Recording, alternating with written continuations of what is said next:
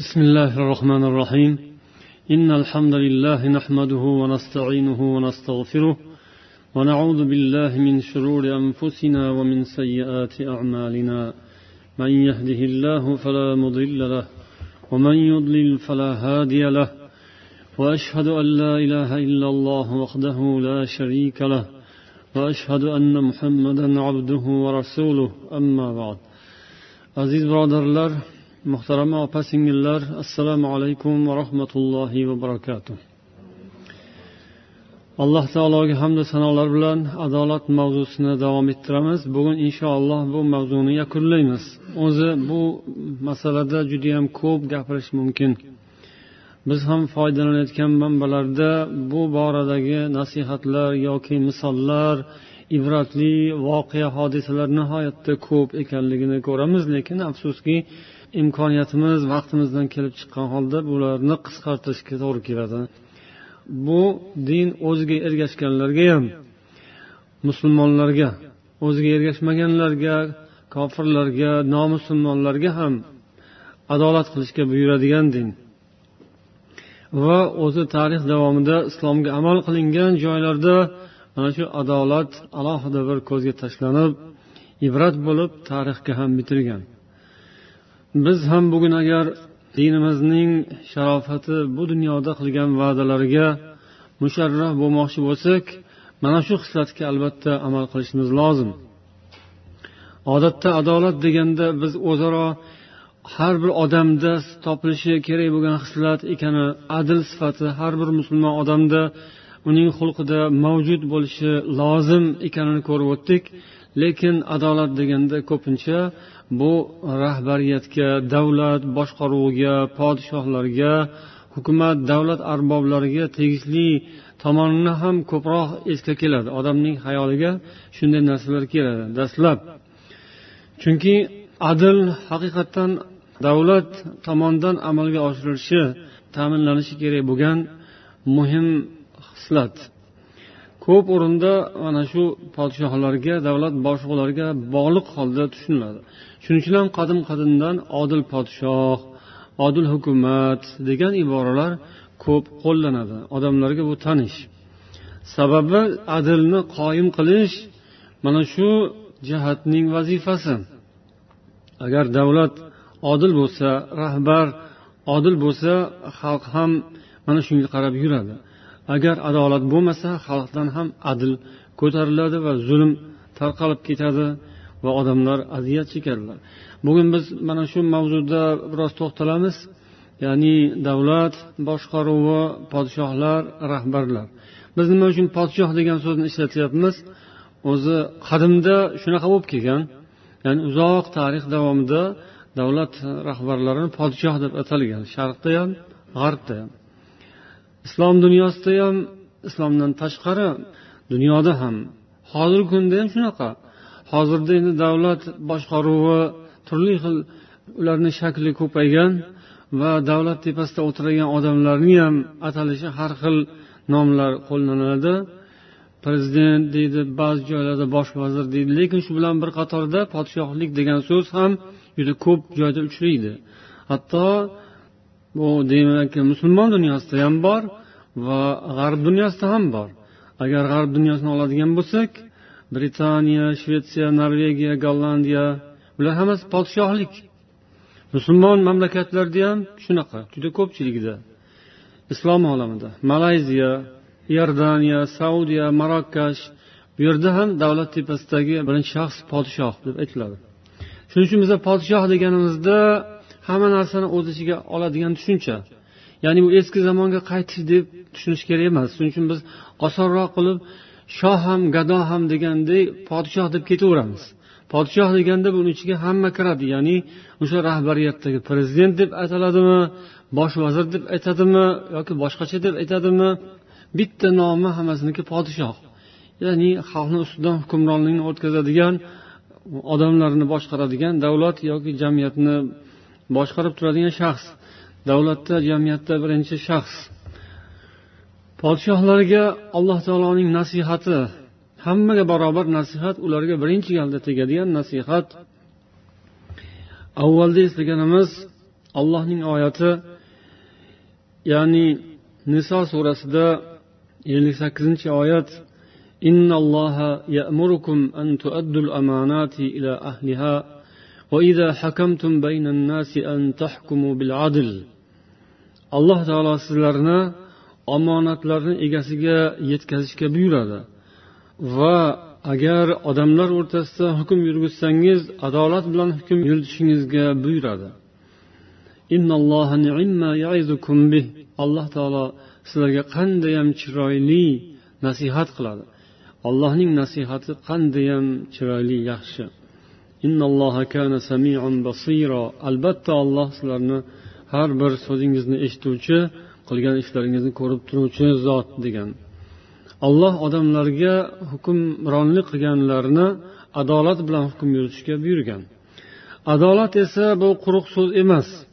Hazrati umar roziyallohu anhu o'zlarining qo'l ostilaridagi voliylarga yozgan xatlarida abu muso ashariyga yozgan maktublarda shunday degan ekanlar. Innal qado faridatun muhkamatun va sunnatun muttabaa. Odamlar o'rtasida hukm yuritish qazo bu ya'ni mahkama ishlari. Odamlarni mana shu jihatdan ishlarini qondirish ishlarini bajarish bu alloh taolo buyurgan farz va rasulullohdan qolgan hammamiz ergashadigan sunnat. Bilginki haqiqatni amalga oshirmasdan gapirishdan foyda yo'q.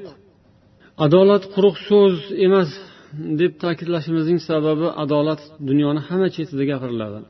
Zolimlar ham adolatni gapirib turib zulm qiladi. Bu ko'p o'rinda demak faqat og'izda qog'ozda qoladigan narsa. Shuning uchun ham olamda zulm jabr rustam davom etadi. Umar roziyallohu anhu aytyaptilarki amalga oshmasa buni foydasi yo'q. Shuning uchun sen odamlar o'rtasida barobar hammaga barobar munosabatda bo'lginki toki kuchli odamlar sendan tama qilishmasin. Ya'ni ishbilarmon odamlar?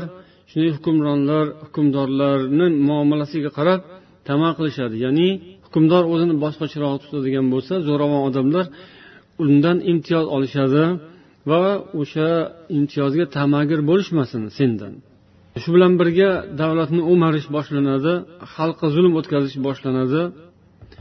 Odamlar esa podshohdan umidini uzadi. Zaiflar sendan umidini uzmasin. Agar odamlar podshohdan umidini uzadigan bo'lsalar boshqa yerdan najot izlaydilar va podshoni ag'darish haqida o'ylay boshlaydilar. Sen bugun biror narsani ustidan hukm chiqargan bo'lsang ertaga shuni yana boshqatdan fikringni qarab ko'rib shu chiqargan hukmingdan qaroringdan qaytishdan hech narsa seni to'smasin. Agar seni kecha bilmagan bo'lsang bugun to'g'risini bilib qolgan bo'lsang o'sha rusht ya'ni to'g'ri yo'lga qaytishdan seni hech narsa to'smasin. Haqqa qaytishdan to'smasin deb buyurdilar. Va murojatul haqqi xayrun botil noto'g'ri ishni qilib o'shanda davom etib ketgandan ko'ra undan qaytib haqiqatga yurgan yaxshi. Bu ham muhim narsa. Hozirgi odamlar uchun ko'pchilik uchun o'zini aytgan so'zini xato bo'libdi deyish nihoyatda og'ir. Qilgan ishini xato ekanligini bilsa ham tan olish nihoyatda qiyin.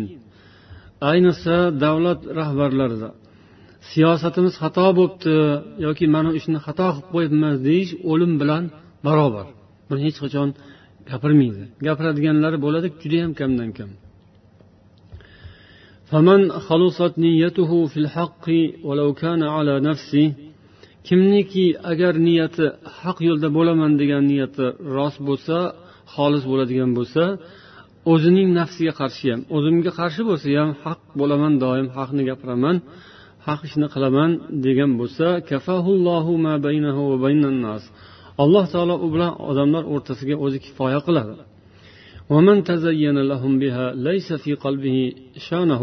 Kimki dilida yo'q bo'lib turib tilida gapirsa o'zini shu haq bilan ziynatlayotgan bo'lsa olloh uni xorlaydi.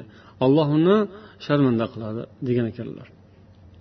Ya'ni dilida o'zi haq yo'q e, nafsiga yoqqan ishni qilishni mo'ljallab turadi lekin og'zi doim haqni gapiradi.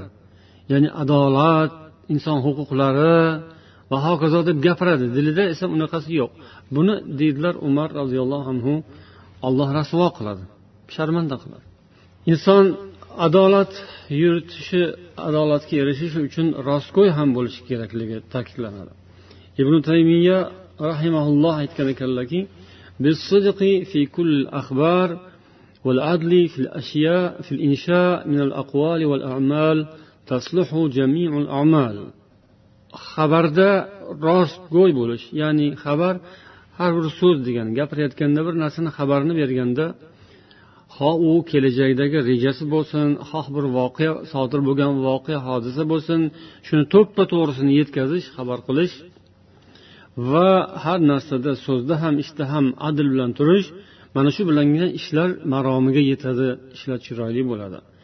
Mana shu ikkita bir biriga egizak narsa deydilar. Alloh ham qur'oni karimda shuni juft qilib bir juft qilib zikr qilgan. Robbingizning kalimasi rostlik va adl bilan tamomiga yetdi degan. Ya'ni ollohning so'zi ham ollohning hukmi ham rostlik bilan va adl bilan tamomiga yetar ekan. Bandalarnikichi bandalarniki zo'rmiki yolg'on bilan tamomiga yetsa. Bandalar o'tkirmiki ollohdan adolatsizlik bilan nohaqlik bilan maqsadiga yetsa hech ham yetmaydi mumkin emas. Allohnikiki rostlik bilan va adl bilan joriy bo'lgan maromiga yetgan komil bo'lgan amalga oshgan davom etyapti. Bundan keyin ham davom etadi. Sidq bilan adl bilan. Bandasi ojiz mavjudot ojiz bir maxluqning ishi yolg'on bilan adilsiz adolatsizlik bilan qayoqqa boradi. Hech qayerga bormaydi. Inson o'zi rost bo'lib va atrofiga ham rostgo'ylarni yig'ish bilan ish amalga oshadi deb davom etadilar yana ibn taymiya. Yajibu ala kulli valiy amr an yasta'ina bi ahli sidq. Har bir valiy amr har bir rahbar u podshoh bo'lsin u vazir amir yo boshqa bo'lsin unga vojibki u ahli sidiq va ahli adldan yordam olish kerak. Ya'ni rostgo'y odamga suyanish kerak va adil odamlarga suyanish kerak. O'zini atrofiga faqat shundaylarni yig'ish kerak. Agar buni iloji bo'lmasa unda iloji bo'lgancha quyiroq quyiroq darajadagi odamlardan ham yordam olsa bo'ladi deydilar. Kimki agar adil bo'ladigan bo'lsa alloh taolo uni qo'llab quvvatlaydi unga yordam beradi. Bu dunyoda ham oxiratda ham. Rasululloh sollallohu alayhi vasallam deganlar ya'ni uch toifa odam bor ularning da'vatlari ya'ni duolari rad etilmaydi. Shularni birinchisi kim? Al imomul adil odil podshoh to'g'ri. Keyin ro'zador odam to ro'zasini ochguncha va mazlum odam duosi qabul etiladi. Alloh taolo uni qabul qiladi. Osmon eshiklari ochiladi bu duolarga. Va alloh aytadiki izzatim bilan qasamki albatta ma'lum bir muddatdan keyin bo'lsa ham albatta senga yordam beraman deydi. Demak allohning yordamiga sazovor bo'ladigan odamlardan biri odil podshoh yana birisi ibodatli odam ro'zador yana birisi mazlum. Demak mazlum oddiy odam podshoh yuqori martabali odam u ham ollohga bu ham ollohga duosini o'tkaza oladi. Ya'ni u podshoh adil bilan mazlum esa sabr bilan duo bilan harakat bilan. Ibn taymiya rahimaullohni mana bu so'zlari e'tiborli judayam.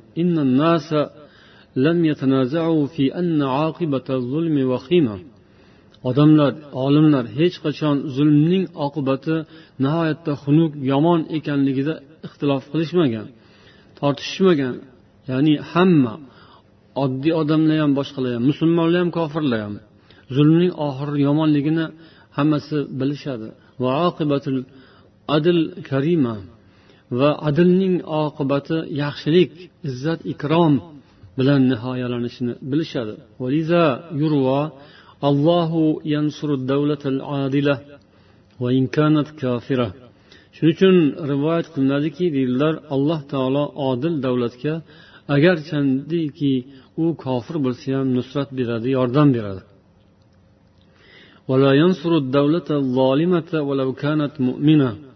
Alloh taolo zolim davlatga agar u mo'min bo'lsa ham nusrat bermaydi yordam bermaydi degan ekanlar. Bu bir ajoyib hikmat. Demak kufrni hammamiz bilamiz. Eng yomon narsa nima bu dunyoda? Kufr shirk. Olloh hamma narsani kechadi lekin kufrni kechmaydi shirkni kechmaydi. Zulmni kechadi tavba qilsa lekin kufr bilan o'lsa shirk bilan o'lsa kechmaydi do'zaxga ketadi. Lekin ana shunday qattiq qaytarilgan payg'ambarimiz ham duoda panoh so'raganlar. Deb. Ey olloh men sendan panoh so'rayman kufrdan asragin faqrdan asragin boshqa duolarda shirkdan asragin nifoqdan asragin deb so'raganlar. Kufr shunday yomon narsa lekin o'shanday noto'g'ri e'tiqod bilan botil e'tiqod bilan bo'lsa ham agar davlat kufr davlati bo'lsa ham odil davlat bo'lar ekan olloh unga yordam beradi deyaptilar. Ya'ni olloh uni davomiy qilib qo'yadi umrini uzoq qilib qo'yadi. Lekin davlat agar mo'min bo'lsa ham ya'ni uni boshqarayotganlar musulmon bo'lsa ham davlat islomiy bo'lsa ham zolim bo'ladigan bo'lsa olloh unga nusrat bermaydi olloh unga yordam bermaydi umri judayam ko'p uzoq bo'lmaydi. U bir vaqti soati keladi va tez keladi unday zulm qulaydi yana aytadilarki من عدل في ولايتي فكل من عدل في ولاية في ولاية من الولايات فساسها بعلم وعدل وأطاع الله ورسوله بحسب الإمكان فهو من الأبرار الصالحين. har bir insonniki biror bir ishga mas'ul bo'lgan bir viloyat uning qo'lida viloyat degani shu hokimlik ya'ni musulmonlarning ishi unga topshirilgan odam. Agar o'z ishida ilm bilan va adolat bilan siyosat yuritadigan bo'lsa allohga va uning rasuliga qo'ldan kelgancha itoat qiladigan bo'lsa u abror va solih odamlar qatorida bo'ladi dedilar. Ya'ni alloh taoloning yaxshi ko'rgan bandalari qatorida bo'ladi. Yana odamlarning ishlari bu dunyoda adl bilan birga qoyim adl yordamida to'g'rilanadi yo'lga tushadi. Zulmda emas zulm bilan juda qiyin tarzda ish ketadi. Va shuning uchun aytiladiki dunyo adl va kufr bilan davom etadi. Subhanalloh. Zulm va islom bilan davom etmaydi. Subhanalloh. Dunyo deyaptilar adl va kufr bilan davom etadi. Lekin islom va zulm bilan davom etmaydi. Chunki zulmga odamlar toqat qilmaydi. Adlga odamlar muhtoj adlni yoqtiradi. Qayerda adl bo'lsa odamlar o'sha yerga o'zini uradi. Mana siz ham biz ham o'sha musulmon mamlakatlardagi zulm xalqqa bo'lgan musulmonlar bo'lgan nafaqat musulmonlarga xalqning hamma tabaqasiga jamiyatni barcha tabaqalarini o'z ichiga qamrab olgan zulm tug'yon jabru sitam mana shundan qochib odamlar tirqirab adil bor joyga ozgina bo'lsa ham odamlarni haqqi himoya qilinadigan huquqlar rioya qilinadigan joyga panoh izlab boradilar. Ya'ni davomiylik o'sha yerda bo'ladi rivojlanish o'sha yerda bo'ladi taraqqiyot o'sha yerda bo'ladi adil bor joyda bo'ladi. O'sha yerda kufr bo'lsa ham lekin islom bor joyda zulm bo'lsa odamlar toqat qilolmaydi ya'ni u yerda uzoq davom etolmaydi bo'lmasa insonlar kufr diyoriga bormaydi musulmon odamlar. Lekin zulmdan qochib boradi. Islom diyorini tashlab ketadi. Islom diyorini odamlar tashlab ketyapti. Musulmon mamlakat islom diyori ota bobolar yashagan o'zlarini kindik qonlari to'kilgan musulmon diyorida islom bor va zulm bor u yerda yana. Islom bilan birga zulm zulm kuchli bunday joyda demak hayot uzoq davom etmaydi deb yozishadi mana ulamolar. Biz ushbu mavzudagi risolalarga e, murojaat qilib jumladan e, doktor ali muhammad as solabiy degan liviyalik olim kishining risolasi faslul xitob fi sirati ibn xattob fi sirat ibn xattob amir mo'minin umar ibn xattob degan risolalarni ko'rdik. Mana shundan biz ba'zi bir qismlarini ko'rib o'tamiz. Bu kishi hazrati abu bakr siddiq vafot etayotgan paytlarida umarni qanday qilib xalifalikka tayinlaganlarini tasvirlaganlar.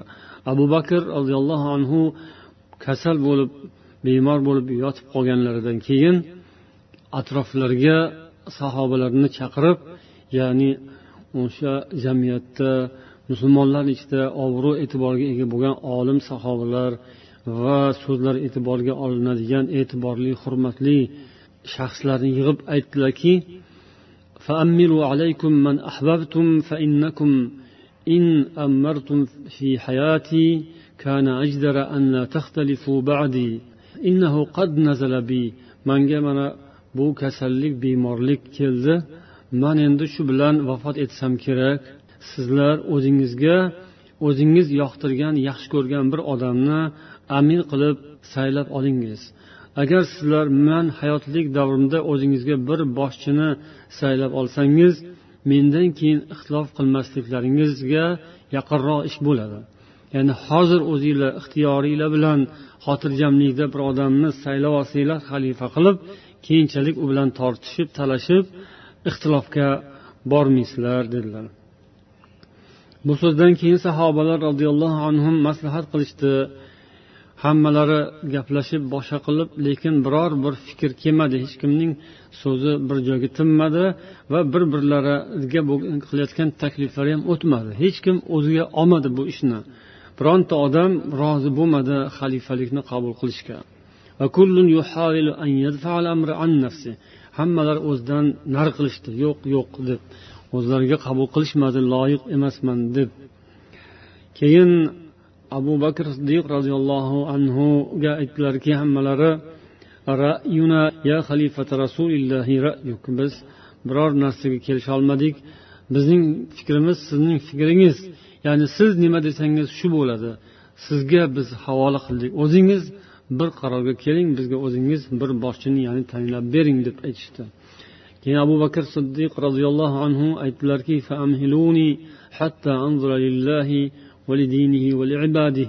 unday bo'lsa manga bir oz muhlat beringlar man olloh uchun va uning dini uchun va uning bandalari uchun manfaat bo'ladigan bir yo'lni qidirib o'ylab ko'rayin dedilar. Keyin u kishi ham sahobalardan ba'zilarini chaqirib maslahatlashdilar va oxiri aytdilarki shu umarni agar sizlarga tayin qilsam o'zimdan keyin xalifa nima deysizlar? dedilar. Shunda e, sahobalar birontalari ham bunga e'tiroz bildirishmadi aytishdiki siz o'zingiz yaxshiroq bilasiz. Siz kimni desangiz o'sha odam bo'ladi. Siz bizdan ko'ra yaxshiroq bilasiz deyishdi. Shunday qilib umar roziyallohu anhu abu bakrning hayotlik paytlarida u kishini tavsiyalari tayinlovlari bilan xalifa bo'ldilar. Xalifalik hazrati umarga mana shunday hammaning roziligi bilan hammaning saylovi bilan go'yoki. Odamlar ya'ni saylov o'tkazishi mumkin bo'lgan odamlar o'zlari bu vakolatni abu bakrga berdilar. Abu bakr roziyallohu anhu ularni nomlaridan hazrati umarni xalifalikka sayladilar tayinladilar muallif mana shu voqeani eslatadilar. Keyin umar roziyallohu anhuning hayotlari va xalifalik davrlarida qilingan ishlarni zikr qiladilar va u kishini amalga oshirilgan ishlari u kishini faoliyatlaridan al adl va musavat deb oltinchi bo'limda keltiradilar. Bu al adl va musavat biz ham suhbatimizning avvalini shunday deb boshlagan edik. Adl va adolat va tenglik deb lekin mana hozir to'rt e, bo'lim suhbatimizning hammasi nimaga bag'ishlandi? Faqat adolatga bag'ishlandi. Tenglik emas. Tenglikni biz ajratib alohida mavzu qildik. Umar roziyallohu anhu islom davlatini boshqarar ekanlar eng asosiy qoidalardan biri asoslanadigan qonun qoidalardan biri deb mana shu adl va musovat qoidasini o'zlariga olganlari va shuni tadbiq qilganlari zikr qilishadi. Chunki qayerdaki qaysi bir davlatda yoki jamiyatda zulm mavjud bo'lsa adl agar qoyim qilinmasa u yerda u jamiyat yoki davlat davomiy bo'lmaydi. davlatni eng muhim vazifalaridan biri deydilar muallif mana shu adlni qoyim qilish min ahdafi davlati islom إقامة المجتمع الإسلامي وعليها أن تفسح المجال وتيسر السبل أمام كل إنسان يطلب حقه davlatning vazifasi har bir shaxs fuqaro har bir odamning oldida yo'llarni keng ochiq qilib qo'yishi kerakki o'sha odam o'zining haqqini har bir shaxs o'zining haqqini eng yengil va eng tez yo'l bilan qo'lga kirita oladigan bo'lsin. Subul va asraiha. Eng yengil yo'l bilan odamlar haqqini olsin yana buni ustiga eng tez oson qulay tezlik bilan cho'zmasin.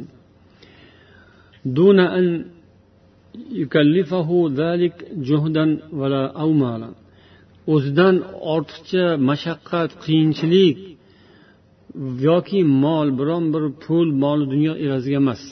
Qiyinchiliklar va yoki mol dunyo evaziga bo'lmasin.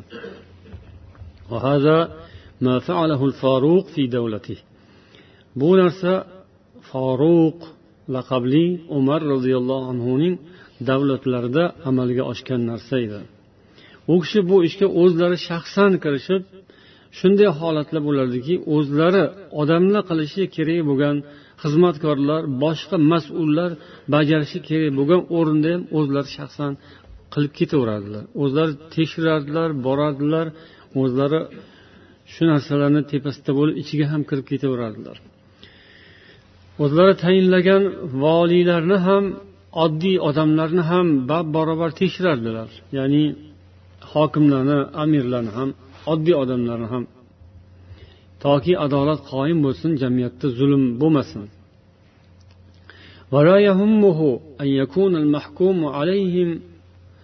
U shu hukm yuritish yoki bir ishni ko'rish o'rni kelib qolsa u kishiga hech ahamiyati yo'q edi.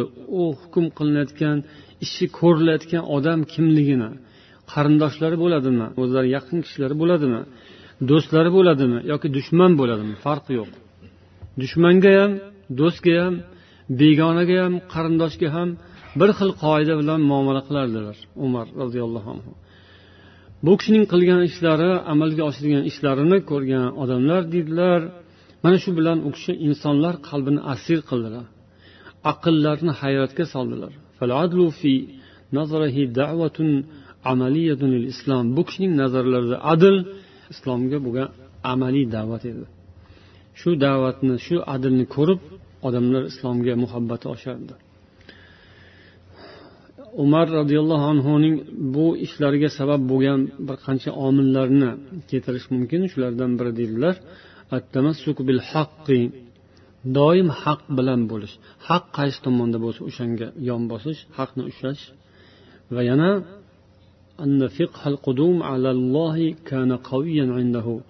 alloh huzuriga borish ertangi kunda yaqin kelajakda tez fursat ichida alloh huzuriga borish va uni huzurida yolg'iz turib allohga javob berish hisob berish hissiyoti shuni shunga bo'lgan ishonchning kuchliligi edi. Allohga bo'lgan ishonchlari iymonlari va alloh taoloning roziligiga bo'lgan u kishini intilishlari. Mana shu narsa demak bu kishini adil turishga doimo haq yo'lda mustahkam turishga sabab bo'lgan hislatlardan biri edi deydilar. Haj payti bo'lganda hokimlarni voliylarni chaqirardilar va o'zlari bilan ro'baro bo'lib uchrashib ketishni talab qilardilar va hokimlar amirlar yig'ilgan paytda haloyiqqa murojaat qilib aytardilarki ey odamlar ayyuhannas inni lam ab'as ummali alaykum liyusibu min absharikum. Man bu hokimlarni ummol deb aytilgan o'shanda omil deb aytilgan omil ishchi degan o'zi o'sha paytda hokimlarni ishchi omil deb nomlangan. Keyin voliy ham deyilgan keyinroq o'rniga qarab vaziyatga holatga qarab. Man bu ishchilarimni sizlarni ustingizga sizlarni chiroyli so'zlaringizni eshitib hadyalaringizni olib yurish uchun yuborgan emasman. Sizlarni o'rtangizda haq rostlik bilan hukm yuritishi uchun va sizlarning nasibalaringizni haqlaringizni undirib berish uchun yuborganman. Agar mana shundan boshqacha ish qilgan bo'lsa kim shuni bilsa tursin hozir gapirsin dedilar. Shunday qilib hokimlaru voliylaru amirlaru oddiy odamlarni aralash quralash qilib qo'yib aytardilar. Agar man aytayotgan man buyurgan ishni qilmayotgan bo'lsa turinglar gapiringlar dedilar. Shunda odamlar turib gapirishardi mana palonchi hokimingiz bunaqa bunaqa qilmadi deb yoki bunaqa qildi deb xatolari bo'lsa gapirishardi va o'sha yerdan turib iloji bo'lsa o'sha zahoti o'sha yerni o'zida undirardilar shuni haqqini yoki qasos bo'lsa olib berardilar. Misr hokimi amr ibn os edilar. O'sha paytda umar tayinlagan u kishining o'g'lini ustidan bir odam shikoyat qilib umarga arz qildi. Zulm bo'ldi dedi. Hokimning o'g'li menga zulm qildi. Nima bo'ldi? U bilan man ot chopishda poyga o'ynadim. Man uni o'zib ketuvdim yutib chiquvdim. Alam qilganda mani bir marta urdi. Ya'ni bir qamchini soldi menga. Ana ibnul akramin dedi. Ya'ni o'sha qamchim bilan urayotganda man eng hurmatli odamni o'g'limanku deb urdi. Ya'ni shunday hurmatli odamni ya'ni misr hozirgi kunda prezident boshqaradigan bitta katta davlat u o'shanday davlatni voliysi o'sha paytdagi voliysining o'g'li alam qilgandan poygada yutqazganidan hali bir oddiy inson oddiy bir yigitni urgan. Keyin umar roziyallohu anhu xat yozdilar. O'sha xatda aytdilarki mana shu xatimni o'qishing bilan o'g'lingni olib mani huzurimga tez yetib kelgin dedilar. Amr ibn os maktubni o'qiganlaridan keyin o'g'illarini yetaklab xalifani huzuriga keldilar. Keyin umar roziyallohu anhu aynal misriy deb hali misrlik odam qani? Misrlik yigit qani? dedilar. U hozir bo'ldi. Keyin aytdilarki mana ol qamchinni dedilar. Ur dedilar.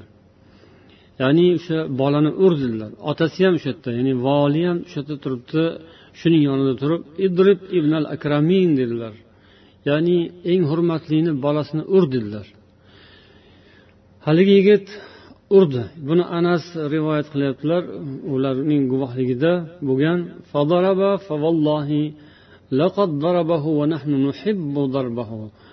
u allohga qasamki urdi. Uryapti biz rosayam xursand bo'lyapmiz. Biz shuni urganidan xursand bo'lib turdik dedilar. أن يرفع عنه ثم قال عمر للمصري اصنع على صلعة عمر urib bo'lgandan keyin umar aytdilarki endi otasini ur dedilar otasini boshiga sol qamchini dedilar فقال يا أمير المؤمنين إنما ابنه الذي ضربني mana uni o'g'li urgan u o'zi urgani yo'q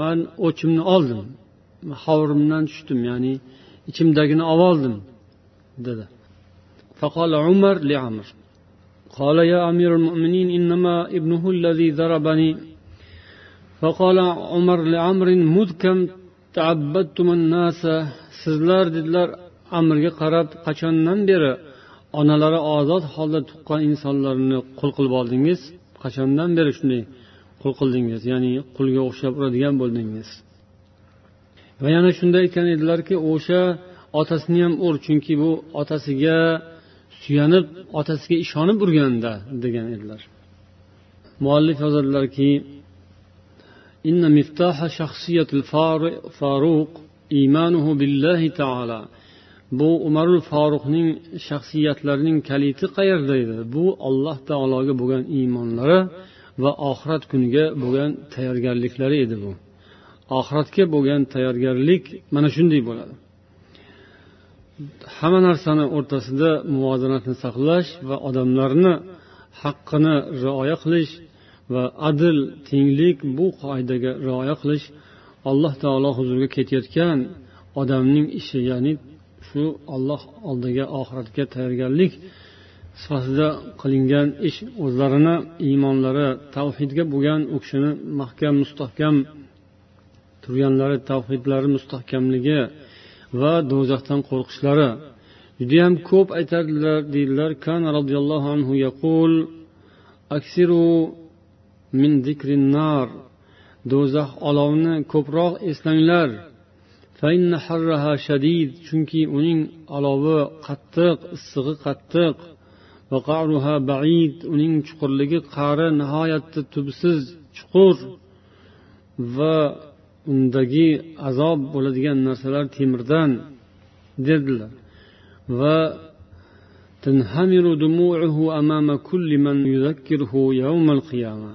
oldilarida kimki qiyomat haqida gapirsa ko'zlaridan doim yosh to'kilardi وكان رضي الله عنه من شدة خوفه من الله تعالى يحاسب نفسه hisoban asiran alloh taolodan qo'rquvlarini qattiqligidan o'zlarini nafslarini nihoyatda qattiq tekshirardilar hisob kitobni o'zlariga nisbatan qattiq qilardilar roziyallohu anhu فإذا خيل إليه أنه أخطأ في حق أحد طلبه agar u kishining xayolida birovning haqqiga ozgina tajovuz qilib qo'ygandek bo'lib tuyulsa o'sha odamni qidirardilar qidirib o'shani rozi qilishga harakat qilardilar va uni qasos olishga taklif qilardilar o'zlaridan Qo'llarida doim dirra yurardi ko'pincha. Va o'shani berardilar mana shu bilan mandan qasosingni olgin deb. Bunday hodisalar juda yam ko'p bo'lgan. O'sha shunday odamlar bo'lgan keyin qidirib topib chaqirtirib kelib odamlarni o'rtasida man sanga ozor yetkazdim sen ham mandan shuni olasan hozir deb turaverardilar. Salamadan rivoyat aytadilar bir kuni bozorda ketayotganimda umar ham o'tib qoldilar yo'ldan. Bir ish bilan u qo'llarida dirra bor edi. Yo'lni tozalashga buyurdilar. Mana yo'ldan odamlarga aziyat yetadigan narsani ol deb buyurdilar. Shu paytda qo'llaridagi tayoqni shunday harakatlantirib o'tdilar. Tayoqni ya'ni dirrani bir uchi kiyimni bir chetiga tegib ketdi. Shu bilan ketdilar. Oradan bir yil o'tgandan keyin yana o'sha bozorda uchrashib qoldik. Aytdilarki san bu yil hajga bormoqchimisan dedilar. Ha dedim. Qo'limdan ushlab uylariga olib kirib ketdilar. Keyin olib kirib bir xalta berdilar. Olti yuz dirham. Mana bu o'tgan yilgi mm, dirrani haqqi bu dedilar. Ya'ni o'shanda mm, kiyimimga tegib ketgan dirra deb aytdilarku. O'shaning haqqi olgin buni o'zingga ishlatgin dedilar. Keyin u kishi aytdilarki yo amirul mo'minin man esimdan chiqib ketgan narsani esimga soldingiz dedilar. Olishga unamadilar lekin hazrat umar roziyallohu anhu majburlab berdilar shu narsani. Hasibu anfusakum qabla an tuhasabu. To hisobga duch kelmasingizdan turib o'zingizni hisob qilingiz. Vazinuha qabla an tuzanu. To tarozuda tortilmasdan turib o'zinglarni tortinglar. Savob gunohinglarni. Akbar. Eng buyuk namoyish eng hamma narsalar ochilib ko'riladigan tekshiriladigan kun kelyapti tayyorgarlik ko'ringlar.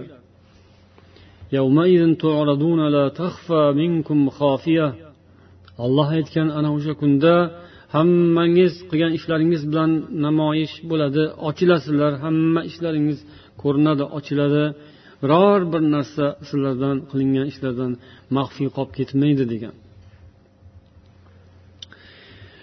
u kishi ollohdan qattiq qo'rqqanlaridan oddiy ishlarga ham jiddiy ahamiyat beradilar aytadilarki لو مات جدي بطف الفرات لخشيت أن يحاسب الله به عمر agar furot daryosi toshib yoki suvi bir echkini olib ketsa olloh umarni shuning uchun ham hisobga tutadimi deb qo'rqaman dedilar وعن علي رضي الله عنه قال رأيت عمر بن الخطاب رضي الله عنه علي رضي الله عنه aytadilar men umar ibn xattob roziyallohu anhuni ko'rdim ot ustida chopib ketayotgan ekanlar shoshib aytdim yo amirul mo'minin ayni tazhab qayoqqa ketyapsiz shoshib قال بعير ند من إبل الصدقة أطلبه sadaqa tuyalaridan biri qochib ketibdi shuni qidirib ketyapman dedilar Sadaqaga yig'ilgan berilgan zakotga yig'ilgan tuyalardan biri bo'shab qochib ketgan shuni xalifa davlat boshlig'ini o'zi qidirib ketyapti.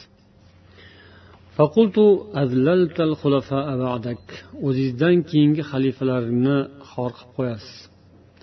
O'zizdan keyingi xalifalarga yomon qilib qo'ydingiz ya'ni qiyin qilib qo'ydingiz endi xalifa shunaqa ish qilish kerak bo'lsa sizdan keyingilar nima qiladi?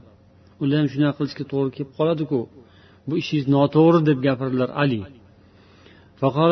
hasan javob berdilar ey abul hasan لا تلمني فوالذي بعث محمدا بالنبوة mani malomat qilmagin manga bunaqa aybni yo'llamagin muhammad sollallohu alayhi vasallamni payg'ambarlik bilan yuborgan ollohga qasamki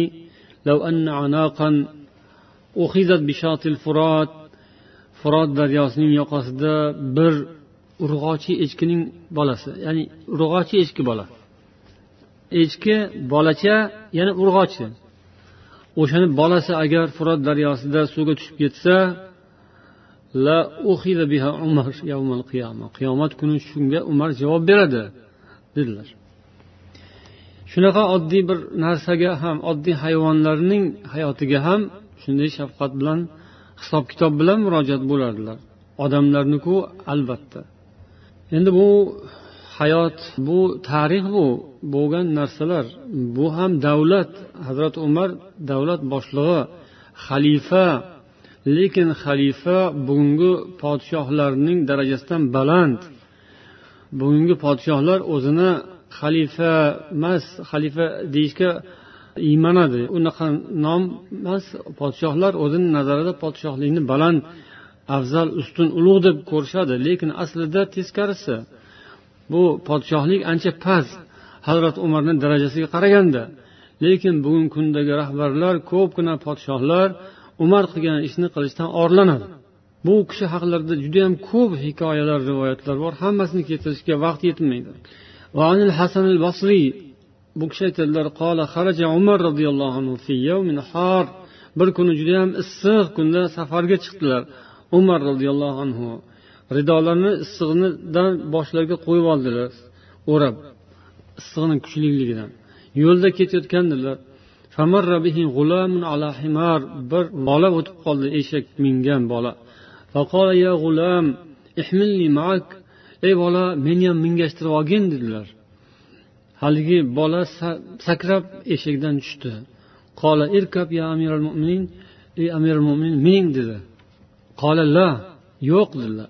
Irkab va arkabu ana xalfa oldin san min keyin man sani orqangga sanga mingashaman dedilar. Turidu tahmiluni alal makanil vati va tarkabu anta alal mavdu'il khashin san mani yumshoq joyga o'tkazib o'zing qattiq joyga o'tkazib o'tirmoqchimisan. Yo'q dedilar. Shunday qilib bolani oldinga o'zlari keyinga ya'ni o'sha odam minadigan joy yumshoq bo'ladi endi. U eshakni otdir boshqadir. Odam minadigan joyi bor minmaydigan joyi bor. U e, orqaroq tomonga minmaydiku o'ta qattiq bo'ladi. E, minsa bo'ladigan yumshoq joyi o'rtaroq bo'ladi. Siz mening deganda yo'q man yumshoq joyga san qattiq joyga emas san o'zingni joyingga man u yoqqa deb shunday qildilar. Ya'ni odamlarga muomalalari kamtarliklari ko'rasiz. Shunday qilib u kishi mingashib madinaga kirib bordilar.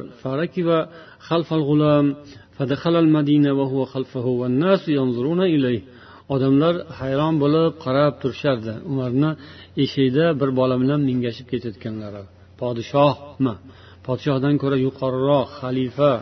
Bugungi kunda podshohlar boshqarayotgan mamlakatdan kattaroq bo'lgan bu kishini mamlakatlari. Xalifa umar so'ragan davlatlarni bugun yigirmagami o'n beshga bo'lib so'rashyapti bugungi kundagi prezidentlar.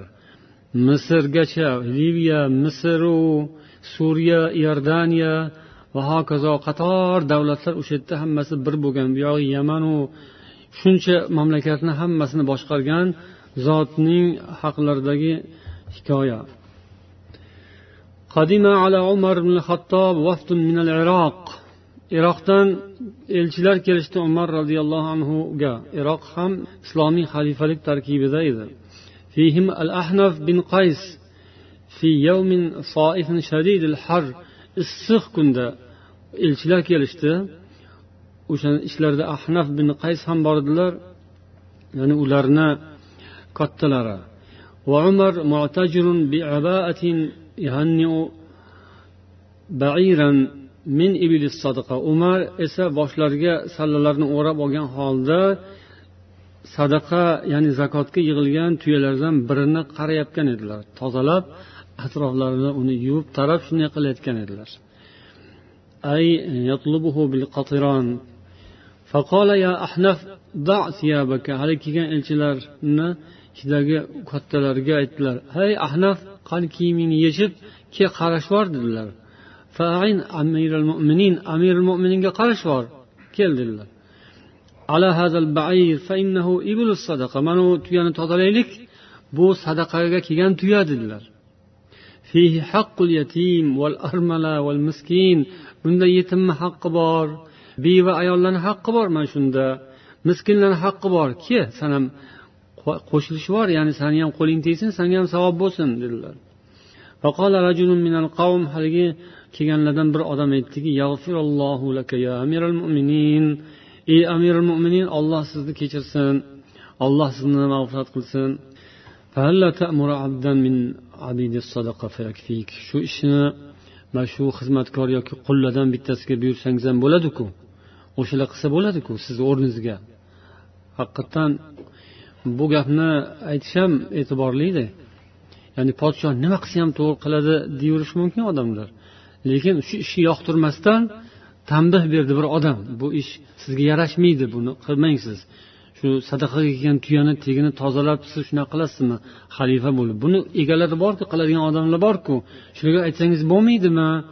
degan ma'noda gapirdi. Qola umar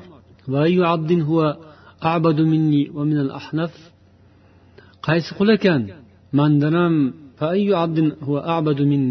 mandan ham ko'ra ko'proq qul bo'lgan kim ekan dunyoda?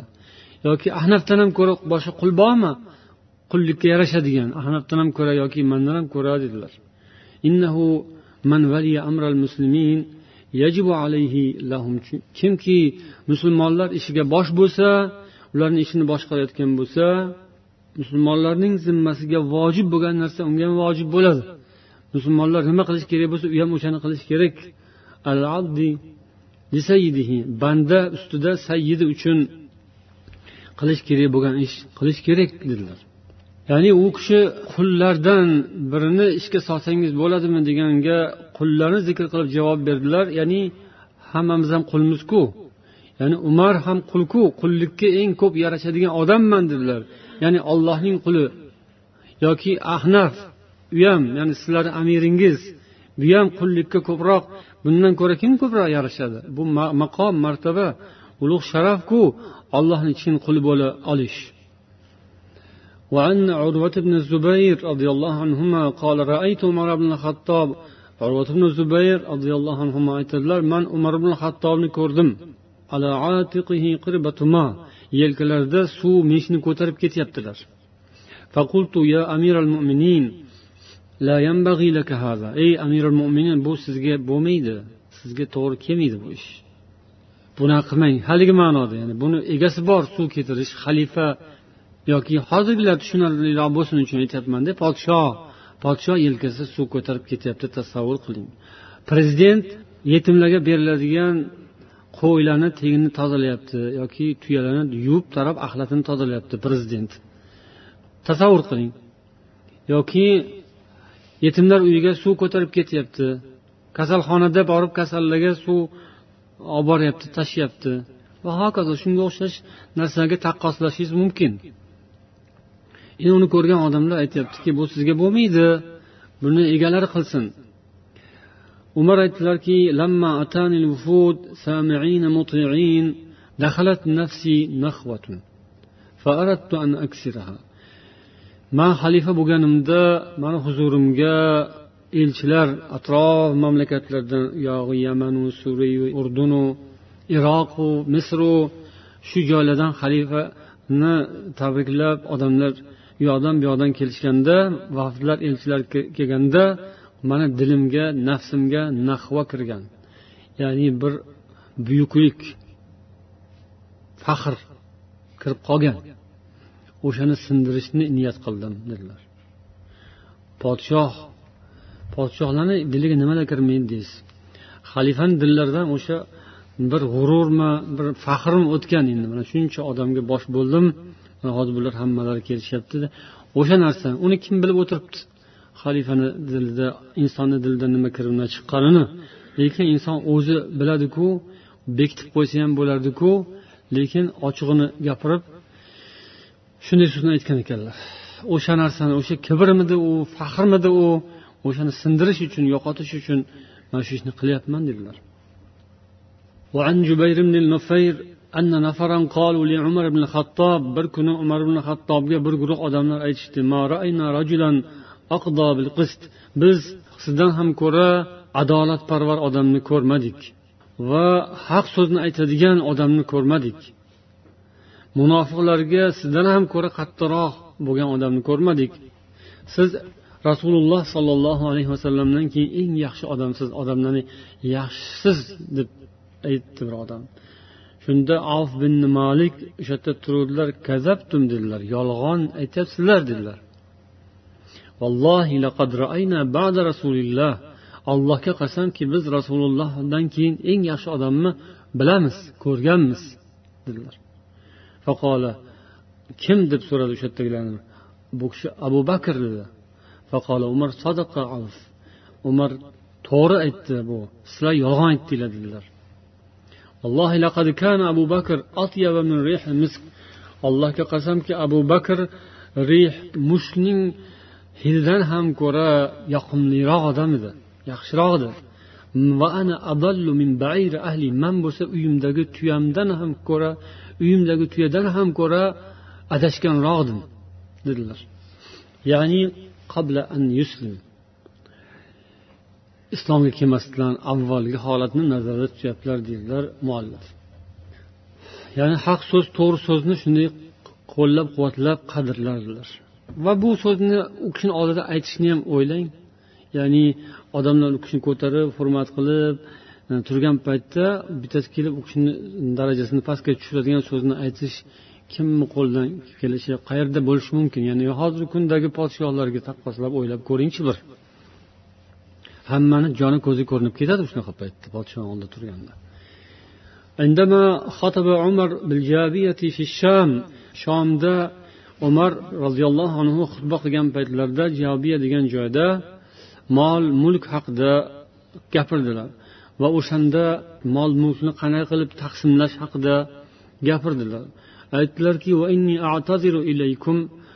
man sizlardan kechirim so'rayman uzr so'rayman xolid ibn valid haqida.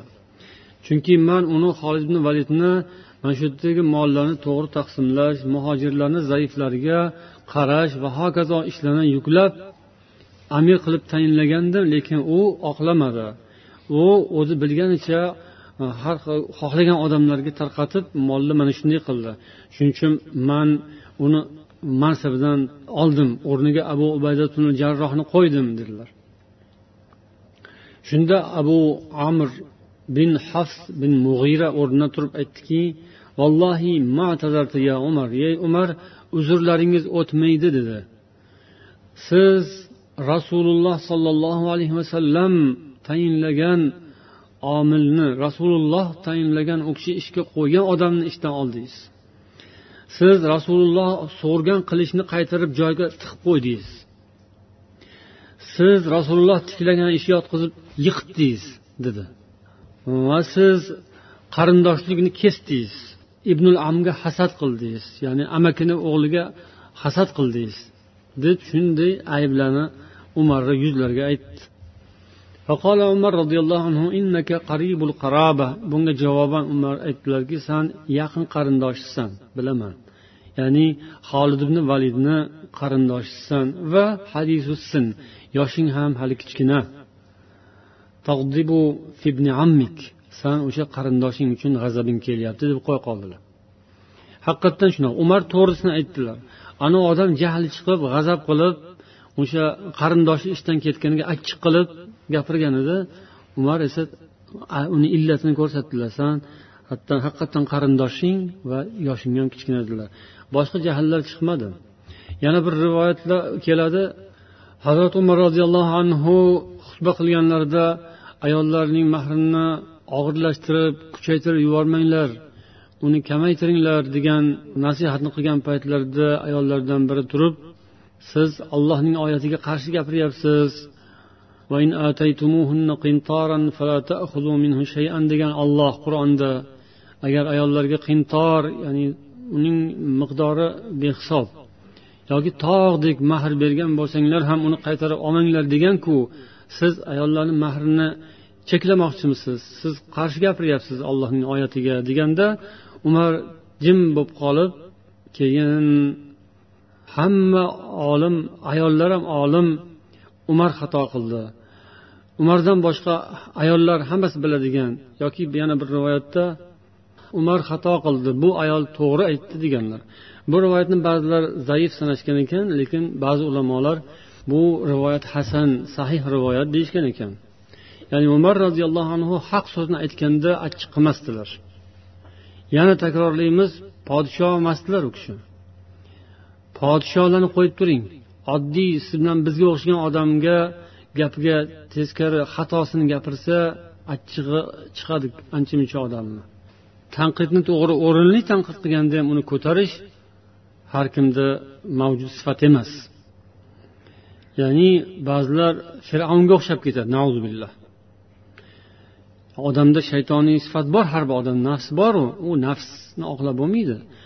Nafsni fir'avnga tashbih qilish mumkin undan xafa bo'lish kerak emas. Nafs undan ham battar.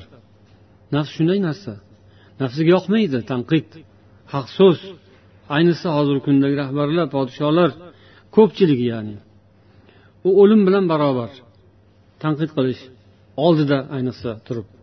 Lekin umar roziyallohu anhu mana shunday maqomi martabalar bilan adolatni yaxshi ko'rganlari uchun adil so'zni haq so'zni og'rinmasdan qiynalmasdan qabul qilardilar. Va shuning uchun ham u kishini mamlakati obod bo'lgan odamlar u kishidan rozi bo'lgan alloh taolo ham u kishidan ilohim rozi bo'lsin so'zimizning oxirida yana muallifning mana bu so'zlarini eslab o'tamiz تحدث العلماء والباحثون عن صفاته الشخصية ulamolar va tadqiqotchilar umarning shaxsiy sifatlari haqida judayam ko'p gapirishgan u kishidagi dinga bo'lgan muhabbat shijoat iymon adl ilm tajriba haybat shaxsiy iroda quvvati va hokazolar haqida juda ham ko'p gapirishgan tanqidni og'rimasdan eshita bilish min ahammiha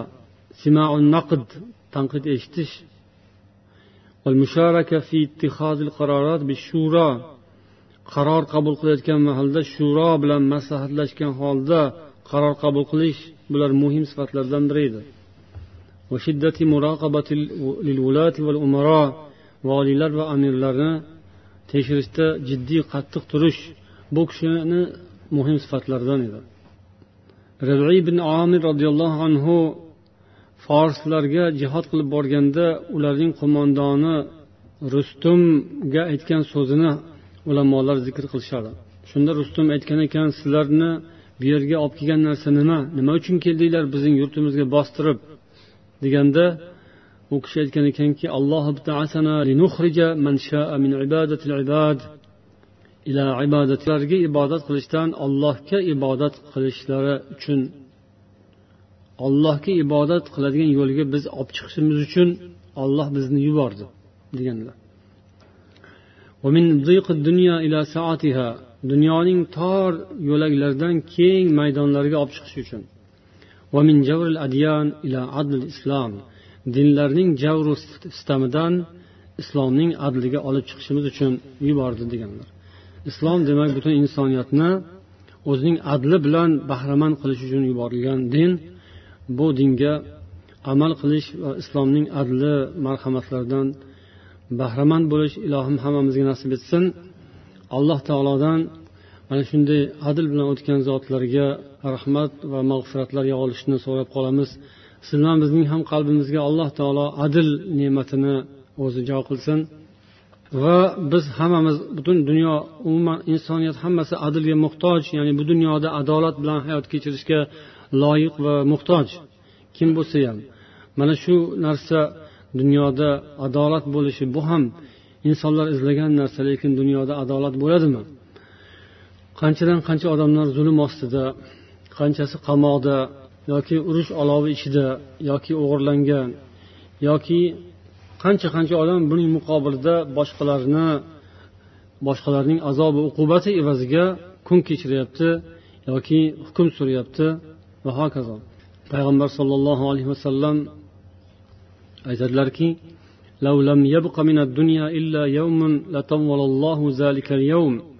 agar bu dunyodan bir kun qolgan bo'lsa ham alloh taolo o'sha kunni uzaytiradi. Toki o'sha kunda mendan bo'lgan bir insonni yuborishi uchun yoki meni ahli baytimdan bo'lgan bir insonni dunyoga keltirish uchun olloh kunni uzun qiladi. Ya'ni agar bir kun qolgan bo'lsa ham. U odamning ismi meni ismimga to'g'ri keladi otasining ismi ham meni otamning ismiga mos keladi. Bu olamni adolat bilan haqiqat adolat bilan to'lg'azadi. Xuddi javr sutamu zulmga to'lgani kabidir deb bashorat berganlar payg'ambar sollallohu alayhi vasallam. Ya'ni bu dunyoda adolat bo'ladi musulmon odamlar adolatga intilib umid qilib yashashlari kerak va o'zlari ham shu adolat adil bo'lishga haqiqat tiklanishiga hissa qo'shishlari kerak. Bugungi kunda bu narsa nihoyatda muhim dolzarb. Siz bilan bizni ham yurtimizda o'zbekistonimizda qanchadan qancha odamlar zulm ostida. Siz bilan bizga alloh taolo shu yo'lak berib alloh panoh berib najot berib u zulmdan qutqardi o'ziga shukurlar bo'lsin. Lekin siz bilan bizning ham esimizdan chiqmasligi kerak. Ya'ni bizni birodarlarimiz jigarlarimiz yaqinlarimizni ustida davom etayotgan zulm qiynoq azobi uqubatlar qamoqxonalarda yoki biz bilmaymiz qayerda ekanligini qanchadan qancha birodarlarni. Ularni esimizdan chiqarishimiz kerak emas. Bu haqda biza so'ralmaymiz deb o'ylab xom o'ylab qolmaylik. Hazrati umar roziyallohu anhu furot daryosini chetida bir echki halok bo'lsa olloh qiyomat kuni so'raydi deb tashvish chekkanlar. Firot daryosi qayerda bilasizlarmi? Iroqda. Madina bilan iroqni o'rtasi necha ming chaqirim? Hozirgi kunda shunga o'xshagan bir gapni gapirsa ha uni o'zini javob beradigani bor. Hozirgi prezidentga aytilsa u mamlakatini chetidagi bir daryoni chetida bir echki bolasi haqida shu gapni gapirilsa nima deydi? Yaxshilab po'stagini qoqib so'kib beradi. Esingni yeb qo'ydingmi man sani echkingni ham boqib beraymi deydi.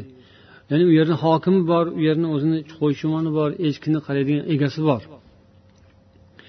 Lekin siz bilan biz ham ayta olamizmi hozir endi o'sha mazlumlarga yordam beradigan egasi bor deb ayta olamizmi ya'ni ular haqida o'ylaydigan odamlar bor ularni taqdirini ularga yordam berishni o'ylaydigan qiladigan yoki zimmasiga yuklangan kim bor? Bugun o'zbekistonda azob chekayotganlarni qamoqxonada qiynoqlar ostida qolgan musulmonlar yoki qamoqxonadan tashqarida yashayotgan bo'lsa ham xavfu xatar bilan vahima bilan tunini o'tkazadigan kunini ham umrini ham qachon qayerdan kelib ushlab ketarkin yoki qamoqqa olarkin degan vahima bilan tashvish bilan umr o'tkazayotgan odamlardan mas'ul bo'lmaymiz deb o'ylaysizlarmi? Sizlar. Yoki biz shunaqa deb o'ylaymizmi? Shuning uchun xotirjam yuraveramizmi? Shuning uchun uning bir chorasini o'ylamaymizmi? U haqda biza boshimizni qotirishimiz ortiqchami? Qo'limizdan nima kelardi endi? Faqat duo de shuni o'zi yetadimi? Bu narsalar savol bu birodarlar. Bunga to'g'ri javob topish kerak hazrati umar bir echki haqida tashvishlanib olloh so'rarmikin? degan ekanlar nimaga bu yerda o'tirganlar bizlar yoki chetga chiqib ketganlar boshqalar odamlar haqida qanchasi ayollar qanchasi bolalar qarilar va hokazo ular haqida hech kimdan so'ramasmikin? O'zbekistondan chiqib ketgan dunyoga tarqalib ketgan o'zbeklardir boshqadir musulmonlar haqida o'sha yerda qolgan musulmonlar haqida ya'ni o'zbekistonda qolgan musulmonlar haqida alloh taolo hech kimdan so'ramaydi deb bo'larmikin? Allohdan hammamizga insof tavfiq so'raymiz. Alloh taolo bizga yo'l ko'rsatsin. Alloh taolo yo'limizni ko'zimizni yorug' nurli qilib chorasini tadbirlarini alloh taolo o'zi o'rgatsin dilimizga solsin deb so'raylik. Allohdan ibodat qilib va qo'limizdan kelgancha o'sha mazlum birodarlarga zulm ostida qiynalayotganlarga yordam beradigan yo'llarni xudoyo nasib etgin. Ochgin deb ollohdan so'raylik va harakat qilaylik. Zolimlarni ham alloh daf qilsin. Musulmonlarga azob berayotgan zolim diktatorlarni ham alloh taolo o'zi o'zi kifoya qilib ularni uzoq qilsin nari qilsin musulmonlarni boshidan olloh ko'tarsin. Musulmonlarni ustiga hazrati umarni yaxshi ko'radigan adilni yaxshi ko'radigan islomni yaxshi ko'radigan musulmonlarni yaxshi ko'radigan bir insofli adolatli insonlarni keltirishni allohdan so'raymiz سبحانك اللهم وبحمدك أشهد أن لا إله إلا أنت أستغفرك وأتوب إليك والسلام عليكم ورحمة الله وبركاته